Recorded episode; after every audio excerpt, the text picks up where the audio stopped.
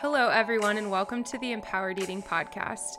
My name is Lauren Boleen, a registered dietitian and intuitive eating coach, here to teach you all about intuitive eating and healing your relationship with food and body. This week, I have an awesome interview for you with Nicola Salmon. She is at Fat Positive Fertility on Instagram.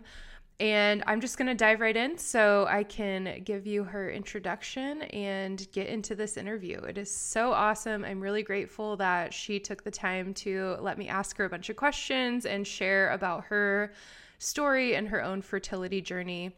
And I'm truly hoping that if you have struggled with fertility in the past, or if you've been told that you have to lose weight in order to continue your fertility journey, that Nicola's words can give you a lot of comfort. Here we go. Okay, guys, today I am here with Nicola Salmon. She is a fat positive fertility coach and the author of Fat and Fertile. She helps fat folks navigate getting pregnant in a weight obsessed world, and she advocates for change in how fat people are treated while accessing help with their fertility.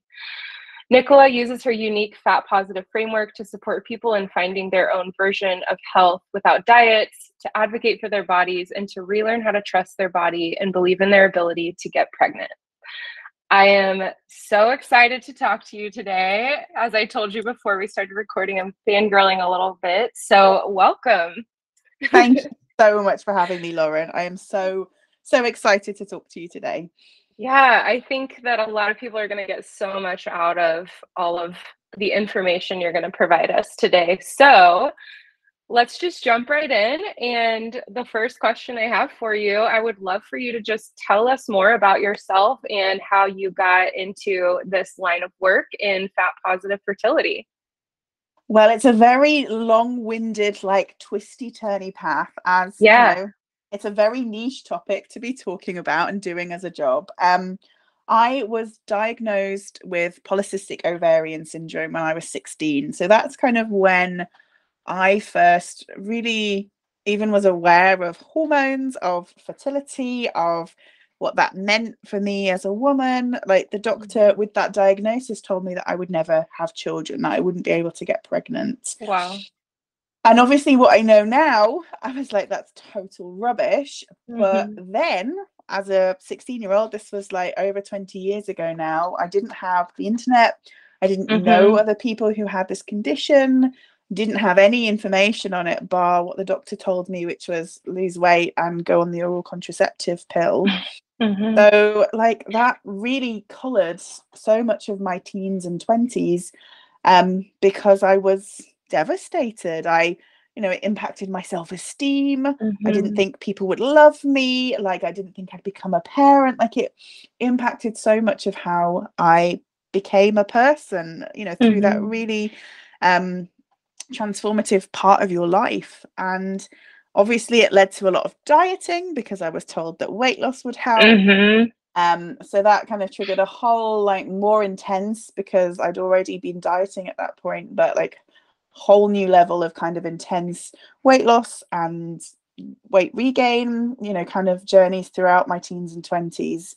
Um, I ended up studying science. So I did a science degree and a science master's. And then another kind of twisty turny bit in my story was when I was working in a hospital as a clinical scientist, um, I kind of witnessed this traumatic event. I was living in this very um, kind of undesirable part of London at the time. And yeah, I witnessed this like gang incident. Wow. Um, and it and it meant that like I suffered from PTSD, post-traumatic stress disorder. I struggled to go Mhm. to work. I found it very challenging men- mentally. Um, and then I tried all the medications, the CBT, the therapy. And it wasn't until I was walking past this therapy center, I decided to go in a- a complete, you know, off chance of just like, I just need something that's going to help me. Um, and they recommended acupuncture. I'd never tried it Hmm. before. I didn't know how it worked. I thought, you know, like I'm desperate at this point. I'm going to give Yeah. anything a shot. And it was amazing. It transformed my mental health. It had such a profound impact on me that I decided to train as an acupuncturist for four years, like wow. without much research, without much real like thought about it. Um, so that's what I ended up doing. I ended up being an acupuncturist. I ended up specializing in fertility because of my own interest in um, hormones and my own fertility, really. Mm-hmm. Um, and then I did coach training because I wanted to help people like more than just doing the acupuncture. And then through my own kind of journey of like getting pregnant and having kids, I realized that I didn't want to be someone who was on a diet anymore. I didn't want mm-hmm. to pass on that legacy to my family and my children of this is how we talk about our bodies and this is how we talk about food. So I was all through this kind of all in my early 30s, I was really unlearning diet culture. I was learning about health every size, about fat positivity, about like liberation, body liberation. And mm-hmm. there was a point where I was just like, this is amazing. Like my mind was blown with all this information and research and incredible humans out there doing incredible things in fat bodies. And I was also working as a fertility coach, and I was like, these two worlds just don't they don't agree they don't sit well with each other because so much of fertility support is about dieting and about restriction and about mm-hmm. telling people that they need to lose weight in order to access healthcare and i just i couldn't do it anymore. I you know i i, I admit i'd done harm. I told people to diet i told people to restrict. Mm-hmm.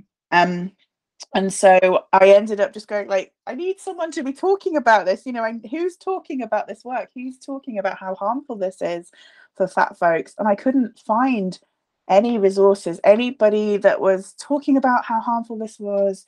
Um, so i just decided that i had to do it. I had to talk about it. I had to keep talking about it and i had to be the person that i would want if i mm-hmm. struggled to get pregnant because i know in a parallel universe somewhere out there I didn't get pregnant easily with my children, and I would have needed support and help to go through that process. So it was a lot of twists, a lot of turns to get me to where I am now. But I am so grateful for all of those different versions of myself that did different mm-hmm. things because it gave me such a unique skill set to be doing this work that I do now.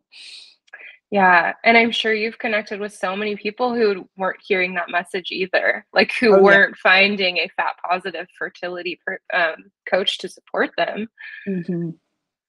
Yeah, it's been, yeah, like so many people have reached out to me, and I've been so grateful to find this work because it can be so traumatizing navigating the fertility space a, in a fat body because all of the messages on like 99% of the internet are just lose weight. Lose just weight. Go, go away till you've lost weight. You can't have any help. You can't have any tests. You can't have any treatments until you've lost the weight. And we know that weight loss is impossible. So it's yeah. leaving a whole group of people from being able to grow their families in the way that they want to.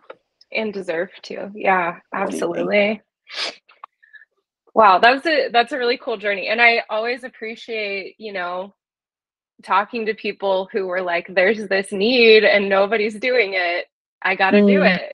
You know? uh, it takes a lot of courage to step up and start talking about that, especially in a field where it is so focused on weight loss you know you you are i don't know how many people out there are doing what you do and not you know, many. I, yeah, I, I kind of like look around in this field quite a bit for people who kind of do these different specialties. And yeah, I would say you're kind of the main account that I've stumbled across. So I was excited to do that. And that's why I'm so excited to talk Yay. to you and get to spread your word more.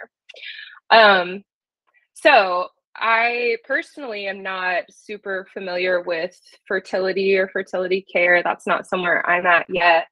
So I was wondering if you can kind of explain to us what that journey looks like and how it does like look different for someone trying to navigate it in a larger body. Absolutely. So for someone who's in a straight sized body, they will decide that they want to have a baby normally, and then they will go about getting pregnant in whatever way they can, whether they're in a heterosexual couple or a queer couple, like whatever that that means for them. And normally that journey lasts about 12 months. And if they haven't got pregnant within those 12 months, then that's when often people will seek support. So they'll go and see their doctor, their GP, um, ask for some initial tests, figure out what's going on. And usually, if there's nothing happening, the treatment is IVF. The treatment is um, in vitro fertilization, which is going to a fertility clinic, having um, being stimulated with hormones, getting the eggs removed, and then um, fertilizing them with sperm, and then getting them put back. Like, regardless of what's mm-hmm. going on for so many people, IVF tends to be the treatment um, that people go to. Like, if you have difficulty getting pregnant, mm-hmm. um, but for fat people, that's often a very different experience. So, to start with, fat people have been told by culture, social media, the media, our society, that it's going to be more difficult for them to get pregnant. So usually people mm-hmm. have this negative bias against themselves already from the beginning, thinking it's going to be harder for me. I'm going to struggle to get pregnant. It's mm-hmm. going to be a mm-hmm. more difficult journey.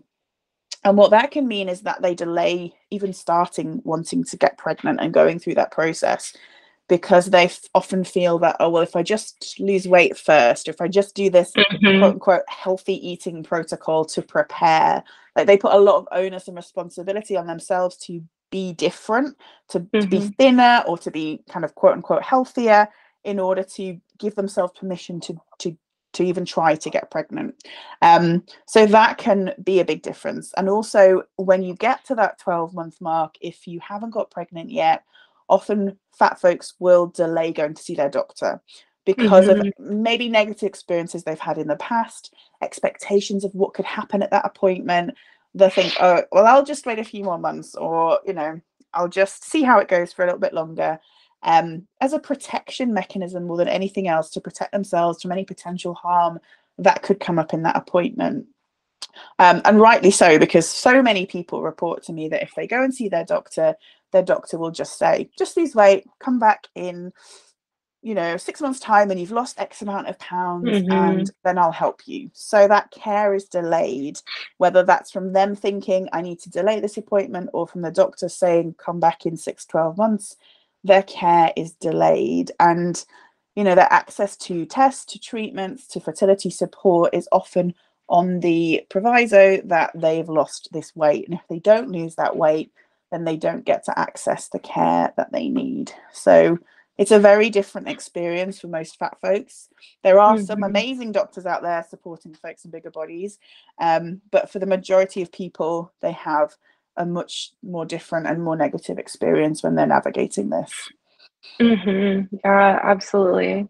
And I'm sure, you know, obviously we're getting a delay of care like literally with the doctor and that mm-hmm. side of it but i'm sure the mindset like you described at the beginning there plays a huge part in even your body's ability to be able to get pregnant because of the extra stress i mean i know for people that i work with that's one thing we talk about a lot is just the extra stress your body is feeling from being so stressed out around food. I'm sure it's the same for mm-hmm. people you work with as well and like the mindset is probably super important absolutely and it's you know like for people who go through any kind of fertility experience you know however long it takes for them to get pregnant like this is a really vulnerable time in their lives. It can be really their their emotions are often really heightened. Mm-hmm. they're focused on all these different things around them of like am i eating the right things? Am i taking the right supplements? Like there's all these pressures on them of doing it right and doing the right thing. Um, so there was already this like high level of pressure that they're putting on themselves. And for folks in bigger bodies, you know, we know that being in a fat body is stressful, like navigating mm-hmm. the healthcare, navigating transport systems, clothing, like there are so many additional stresses that we have in our lives anyway. Mm-hmm. And this idea that um, it's going to be difficult, it's going to be hard, you know, that absolutely increases that stress load that people experience. And that's not to say that no fat people get pregnant because fat people get pregnant all the time. Mm-hmm. Yeah. But it's just an additional load that thin folks don't have and sometimes can't comprehend that that's an additional thing that fat people have to face because they have not experienced that themselves. Um, mm-hmm. And it mm-hmm. can make a real, you know, we talk about it as mindset, and mindset can often feel quite abstract but mm-hmm. in a rea- in reality it makes a real tangible difference in the day to day so if you believe that you need to be thinner in order to get pregnant you're going to make choices in your everyday life that are things like trying the latest diet you know like forcing mm-hmm. yourself to restrict your calories or be thinking about food constantly be thinking about how you can move your body more um, and those are the choices that you're making in your day-to-day life whereas if you have the belief that you need to nourish your body in order to get pregnant rather than restrict those day-to-day choices look very different so you may choose mm-hmm. foods that feel supportive, that feels satisfying. You may move your bodies in ways that feel more beneficial or joyful. Um, it just looks completely different, like on a day to day, very tangible level. So, mm-hmm. whilst mindset can feel really abstract and strange when we talk about beliefs and things, like when we bring it down to the reality of what that looks like day to day, it can be really powerful how you think about your body and how you think about your body's ability to get pregnant. Yeah, absolutely that's that's a really good point mindset is such kind of like an abstract word but mm. it really is about those thoughts that you're having in your head every day and how that affects the actions that you're taking yeah um definitely so and you mentioned that you have PCOS. That's something you were diagnosed with very early. I know so many people who have gotten that same diagnosis. That is famously one of those situations where doctors are just like, well, lose weight because mm-hmm. we don't really know what else to do for you. Yeah. Um, so could you share a little bit about PCOS and how that also plays a role in fertility? Do you do you typically work with um, at least some people who have PCOS, PCOS as well? Absolutely. There's a huge crossover for folks. Um, mm-hmm. And it's really interesting because PCOS is tends to be seen as like a classic fat person illness. Like mm-hmm. I think originally when it was first like recognized in scientific literature, it was often recognized in people who were in bigger bodies. So it's kind of like this stereotypical idea of um, a fat person who has PCOS. But what I see happening now a lot for folks is that they'll be diagnosed with it often without any of the key diagnostic tests being performed. So doctors will use their X-ray vision and magically come up with a diagnosis of mm-hmm. PCOS based on your body size, which is such rubbish and not I've evidence-based medicine. yeah, no, I've heard that from people too, where they got a PCOS diagnosis and then later down the road, when a doctor did actually take the time to do the test, they were like, mm-hmm. "You don't have this." Yeah, that's, that's wild. Yeah.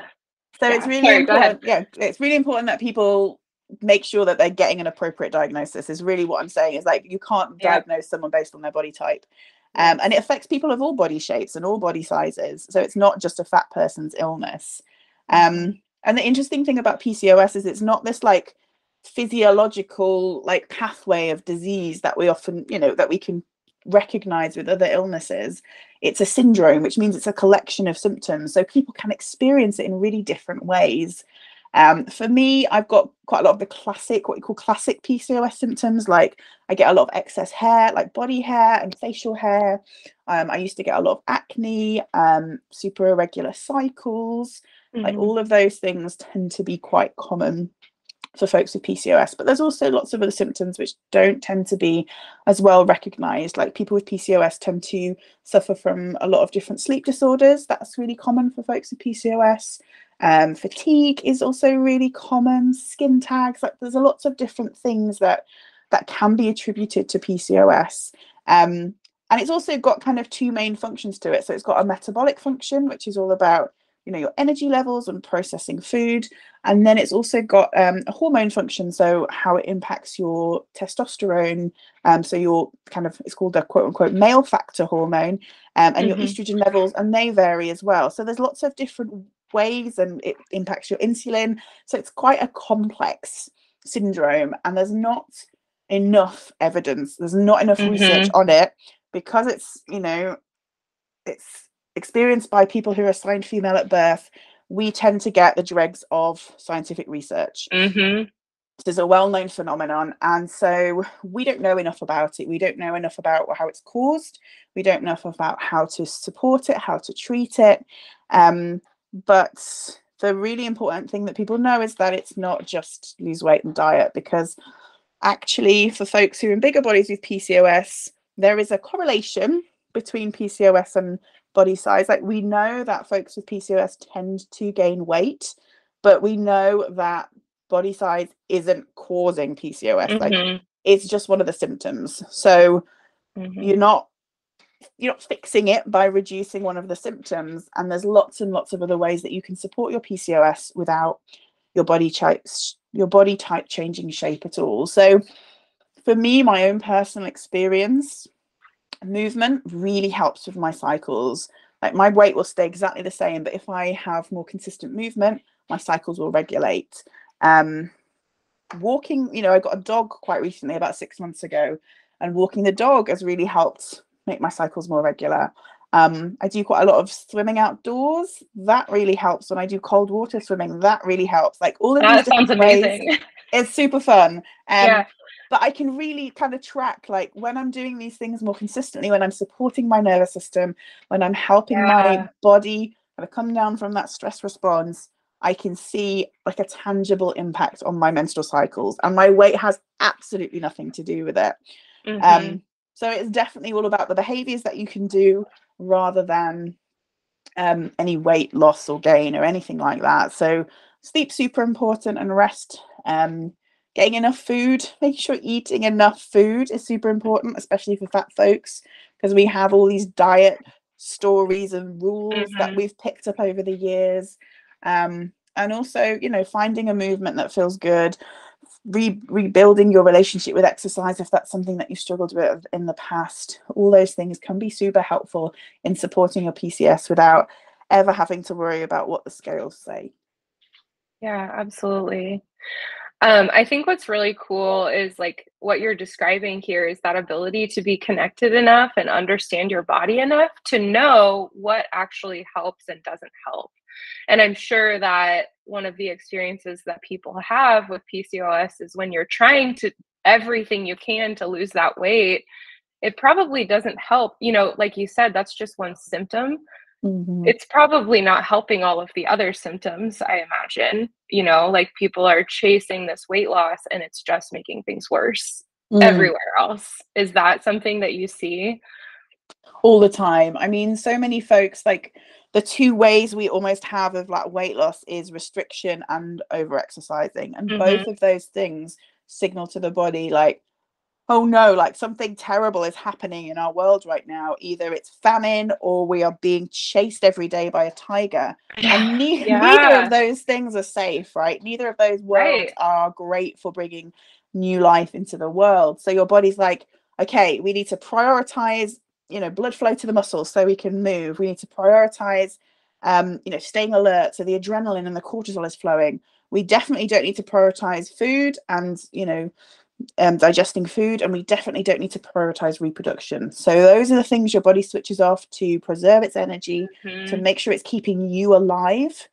But obviously, that's not what you want to happen. That is complete opposite of what you want to happen. So Mhm. it's totally counterintuitive that you know the medical professional is telling you to go and do these extreme things of losing weight when that is just signaling to the body that it's not a safe environment to get pregnant in. And the other the other strange thing about it is that we know that time has an impact. We know that we have a limited amount of time to get pregnant within our life cycles. So mm-hmm. by going on these diets, you know, any kind of sustainable short-term weight loss takes time. Um, so we know that that time is ticking along on the time that we have. Mhm. So it's totally counterintuitive that we're being told to delay and delay and delay when actually the earlier that we can do that, the better for our, you know, fertility life cycles. Mhm. Absolutely. So, um, you mentioned like when you were first diagnosed with PCOS, you were basically just told you're never going to be able to have kids. Can Mhm. you describe um, how PCOS does affect fertility and how it doesn't? You know, like obviously, like you said, it's not true that you'll just Mm. never have kids if you're diagnosed. So I'm curious about that. Absolutely. So I got pregnant with both my boys totally unremarkably. We it was very quick, we were very lucky. But um yeah, so many folks with PCOS are told that it's going to be difficult. And the main reason that it's harder is because you have these irregular cycles and we Mm. tend to be quite out of tune with our bodies. So we don't especially Mhm. for a generation of people who've often masked their periods with the oral contraceptive pill. Like that's super common to be taking mm-hmm. that through your teens and 20s. Um, we're not aware of how our bodies respond to ovulation and how, what that looks like for us. Um, so when we have irregular cycles, it can be so difficult to pinpoint when to have sex, which makes mm-hmm. it hard. And if you're having irregular cycles, it just gives you fewer opportunities. So if your cycle's like 60, 90 days long, you're getting it like once every two to three months instead of every month. So it just means that mm-hmm. you'll get fewer opportunities throughout that time. I mean, there's some research that suggests that there are other things going on, like maybe it impacts egg quality or implantation, but I've looked into the research from that and it's actually quite poor quality. Yeah. So I wouldn't worry about those things for folks with PCOS. The thing that you really need to nail is just figuring out when you ovulate and if you don't ovulate, getting support as quickly as possible for like ovulation induction treatments like Clomid and Letrozole um, mm-hmm. to help you know when you're ovulating so that you've got that chance to have sex at the right yeah, time. you have the window. Yeah. Exactly. Wow. And that that sounds like much I mean, obviously that's a quite a situation to manage mm-hmm. and have to work through, but at the same time the way you describe it is so much more outcome focused. You know what I mean? Like mm. it's so much more like what can you actually do to yeah. change this other than just like this blanket recommendation of weight loss that ultimately doesn't help anyone. Absolutely. we don't, you know, we can't, ultimately, we cannot control our weights. Mm-hmm. So it's just a fruitless attempt to keep going and to keep trying with that. Whereas, you know, there are real tangible things that you can do to support yourself. And there's, you know, there's also metformin, which is a medication which can help regulate cycles. And there's a supplement called inositol, which again can be really useful for folks with PCOS to regulate cycle length. And it's just about, you know, getting in touch with your body, understanding what happens when you ovulate, so that mm-hmm. you, if you do have irregular cycles, you can be like, okay, I'm recognizing these symptoms. This is a good window. And there's all kinds of tools and things that you can use as well, like mm-hmm. tracking your temperature and tracking your hormones. There's lots of high tech things that you can use. But you can, you know, you can just listen to your body figure out what's going on you know things like libido increase mm-hmm. changing your cervical mucus changing your cervix position um, more energy like all of these things can give you signs that ovulation is happening which can be super useful when your period and your ovulation could be any time in a 20 day window right it's not necessarily super consistent like some people mm-hmm. may have um so it definitely sounds like something that's key to the work you do with people, PCOS or not, is that ability to get back in tune with your own body mm. and like mm. get reconnected. Can you describe how, I mean, I guess we know like weight loss in attempting that and just chasing that is obviously a big way that people di- get disconnected from their bodies and what it actually feels like to be in it. Um, but I don't know if there are any other ways that you see people like having that disconnection from their body. And I'm curious, you know, what kind of like harms do you see happening to people when they're being encouraged to take this weight focused approach to fertility? Mm, I think most people to be honest are quite disconnected from their body i know i was mm-hmm. for a really long time and it's still something that i work on right on now to to try and remember to connect because we're so focused on like productivity and doing like doing things yes. and learning things and knowing things um that it can be really difficult to drop back into your body and just be rather than do um mm-hmm.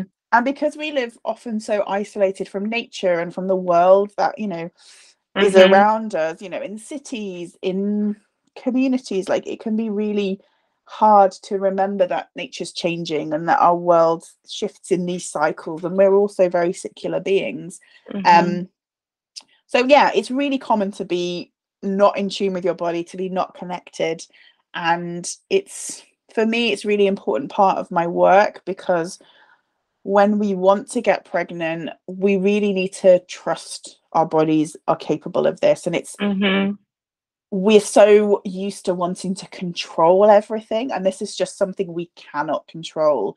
We cannot force our um you know our eggs to ovulate. We cannot force the sperm to meet the egg. Like we that is all yeah. out of our control and we just have to trust. We just have to trust that our body knows what it's doing and it can do it without us thinking about it. So it's a and because of diet culture because of the society that we live in where we are so separate from our bodies it's so powerful to to begin to rebuild and repair that relationship with your body because mm-hmm. so many people report that they feel that their body's broken that they don't trust their body that their body does everything wrong and it never does anything right mm-hmm. and it's yeah it's super powerful to be able to rebuild that connection and just trust that your body is capable of this incredible incredible thing yeah yeah and diet culture really is there like hammering mm-hmm. the message in that we every can't day. trust our bodies yeah every day yeah and that yeah. is such a powerful i also you know as a result of my years of chasing weight loss like i didn't even realize how disconnected i was from my own like i didn't even understand that concept of mm-hmm. connection with my body because you know, when you grow up never really learning about it, or you're growing up always chasing whatever the outside expectation is, it's really mm-hmm. difficult, like you said, to just slow down and instead of doing, just being. I love that that idea. Um, so let's talk about the fun part. How does taking a weight neutral approach help with this fertility journey?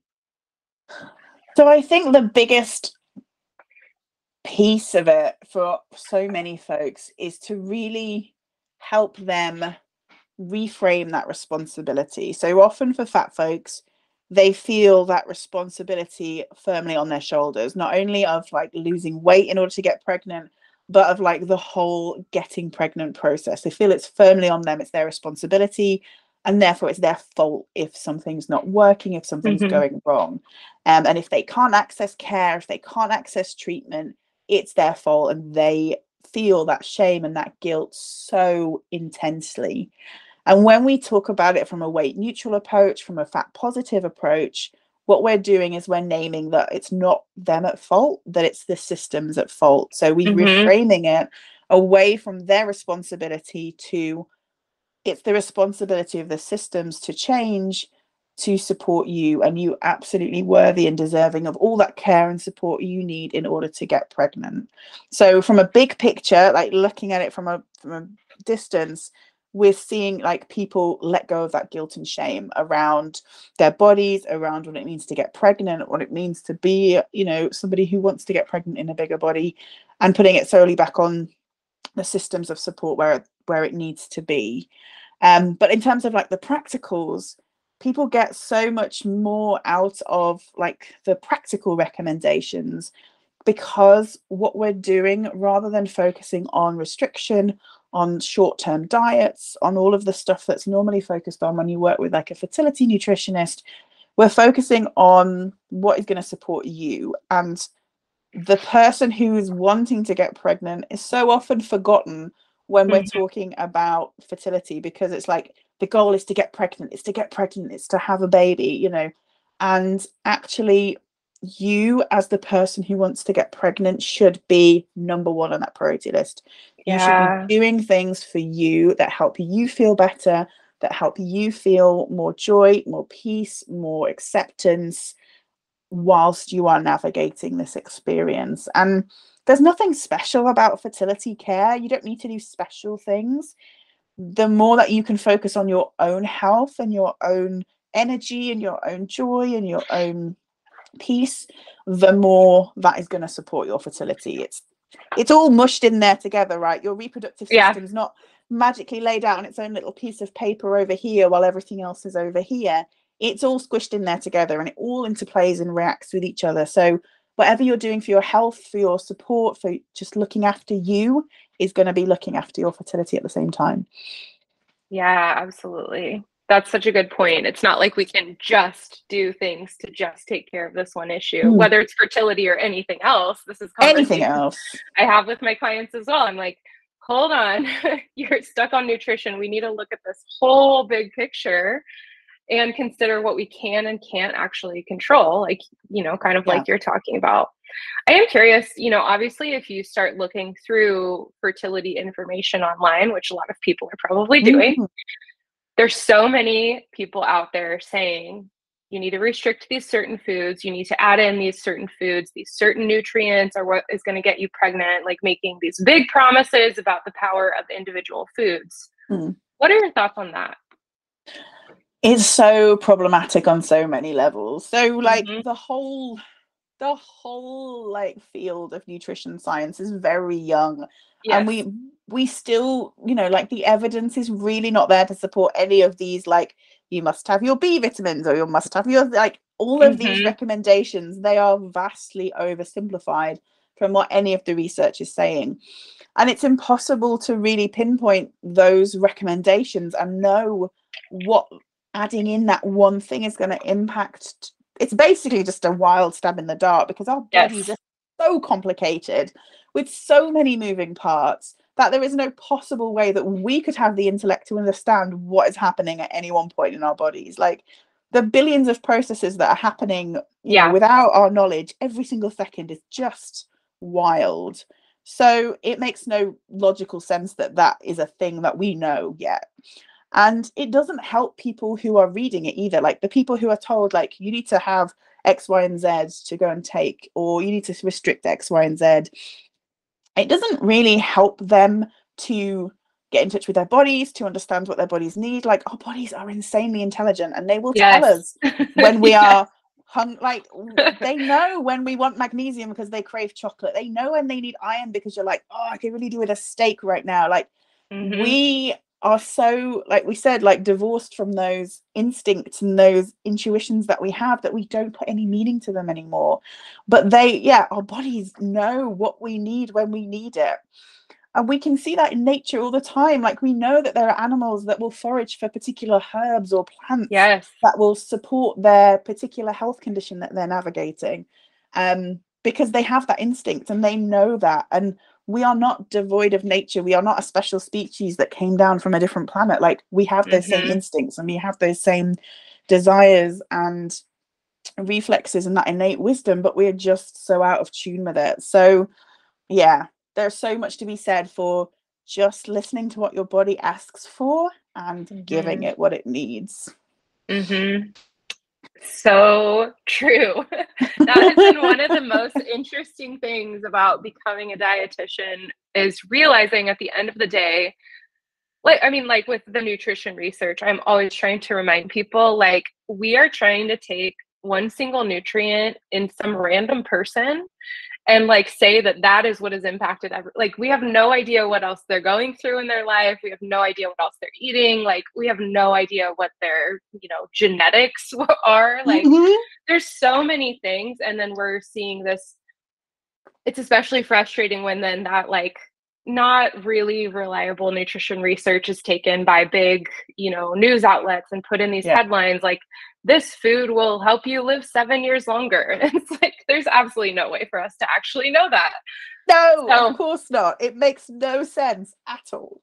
And i love that you bring up how smart our bodies are because i'm talking about this all the time. It is amazing and this is what i tell people. I don't know what your thoughts on it are but you know we crave those really um, you know higher calorie um, sweets and high fat foods because we are energy deficient because we are Absolutely. all so focused on depriving that all our bodies can do is crave energy and mm-hmm. so i'm always helping my clients and i'm sure this is what you talk to people about too let's eat enough energy and watch how your cravings change because once yeah. your body has energy then you will get to that point where you're like I'm craving that steak, I'm craving the chocolate, like my body is able to tell me exactly what mm. I need.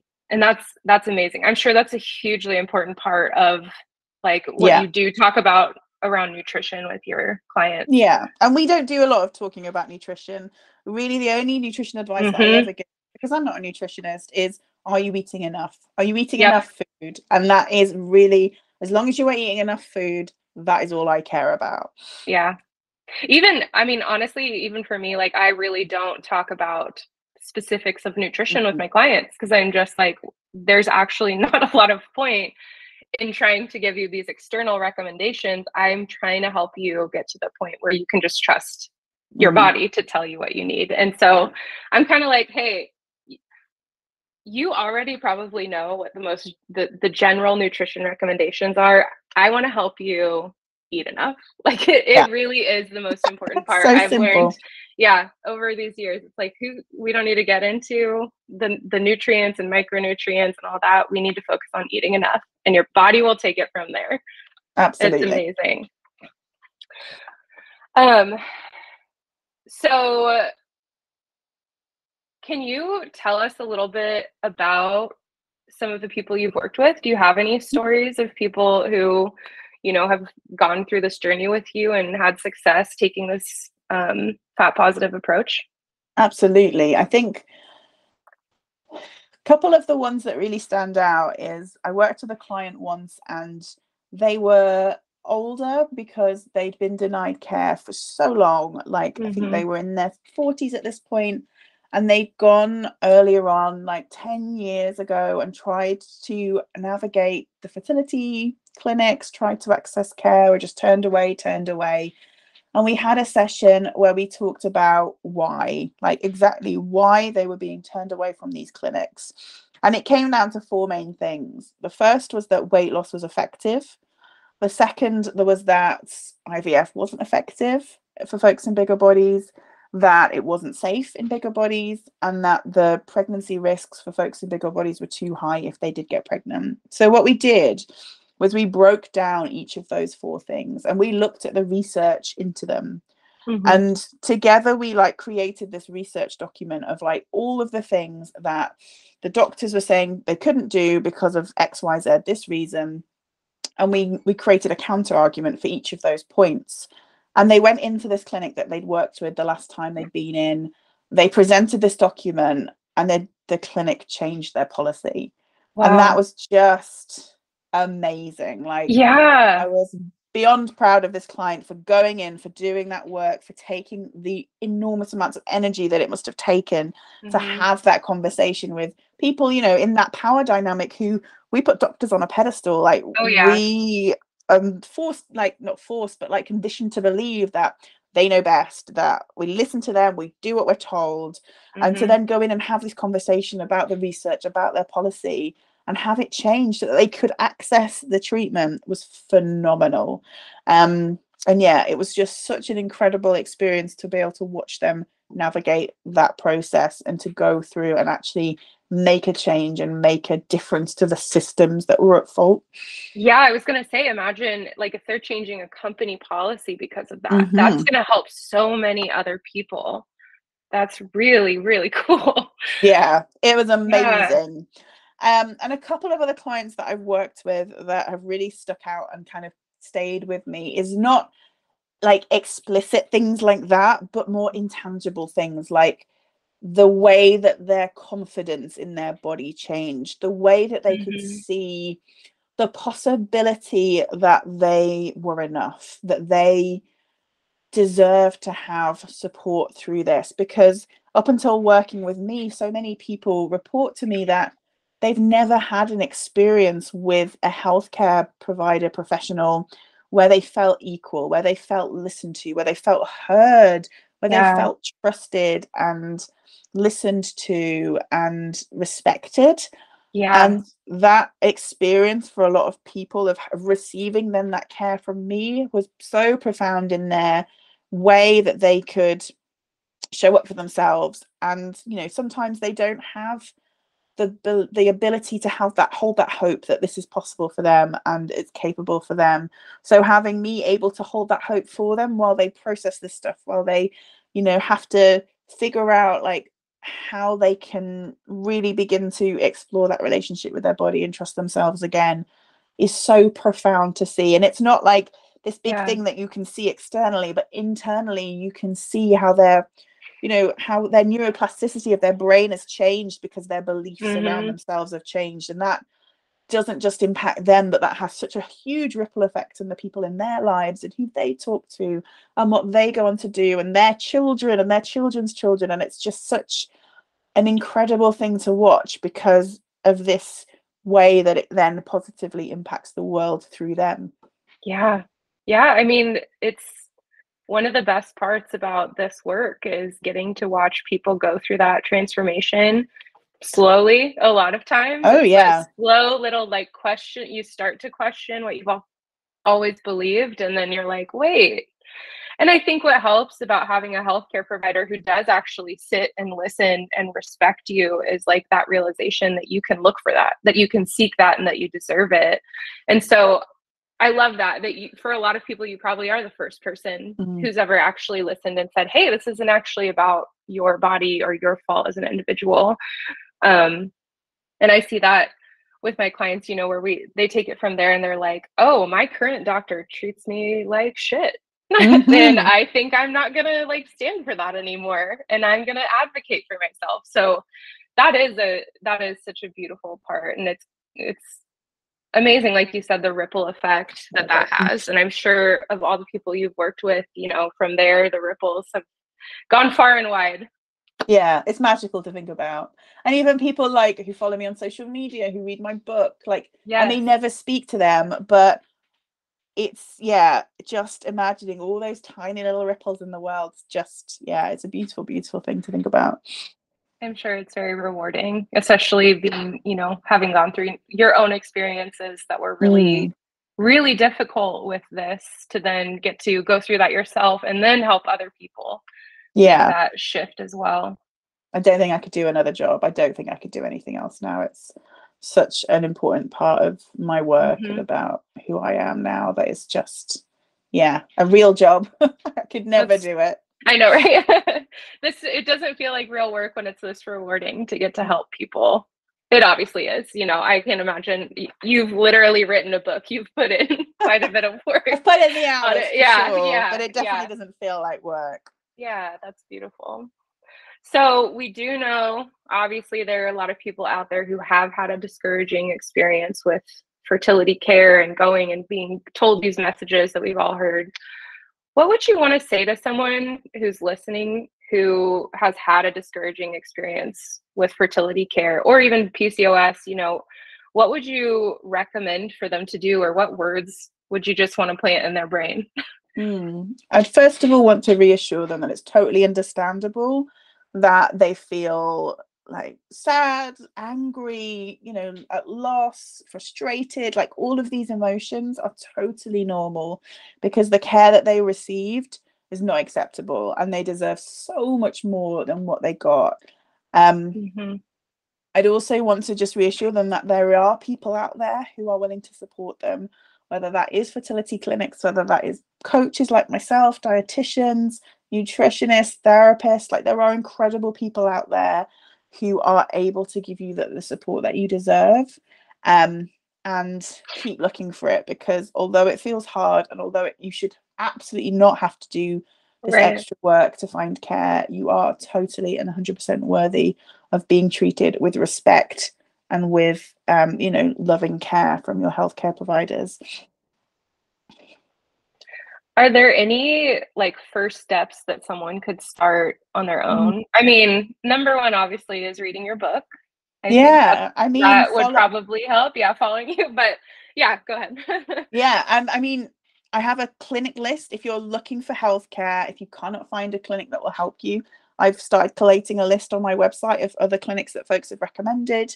So that's a good place to start if you're, you know, if you're at the point where you want to access um, treatment and you can't find it. If you are still on the process before that point, um, I have loads of free resources available. I have a research guide you can download. I've got a free workshop of like, should I even get pregnant in a bigger body? Um, there's the book. There's, you know, I've got so much stuff available on my social media for you to start to dig into and find some resources that are going to be supportive for both your mental health and also to give you some research and some tools so that you can go and advocate for yourself. You can go and figure out how best you can navigate this and, and really get some support for getting your needs met. Yeah, for sure. Very cool. Um, and that kind of leads us into my last question. I just want you to tell us a little bit about, you know, how would somebody work with you if they were interested in getting your support? Um, and then where where can they find you? For that? So I have a few different ways that folks can work with me. I do some one-to-one work at the moment, and I tend to work with folks in like eight-week chunks. The aim of my work isn't to become like your coach for the rest of your life. It is to give you tools Mhm. and know, support so that you can trust yourself and trust your own intuition about how to navigate this. Um, and yeah, so I have support for that in terms of one-to-one care.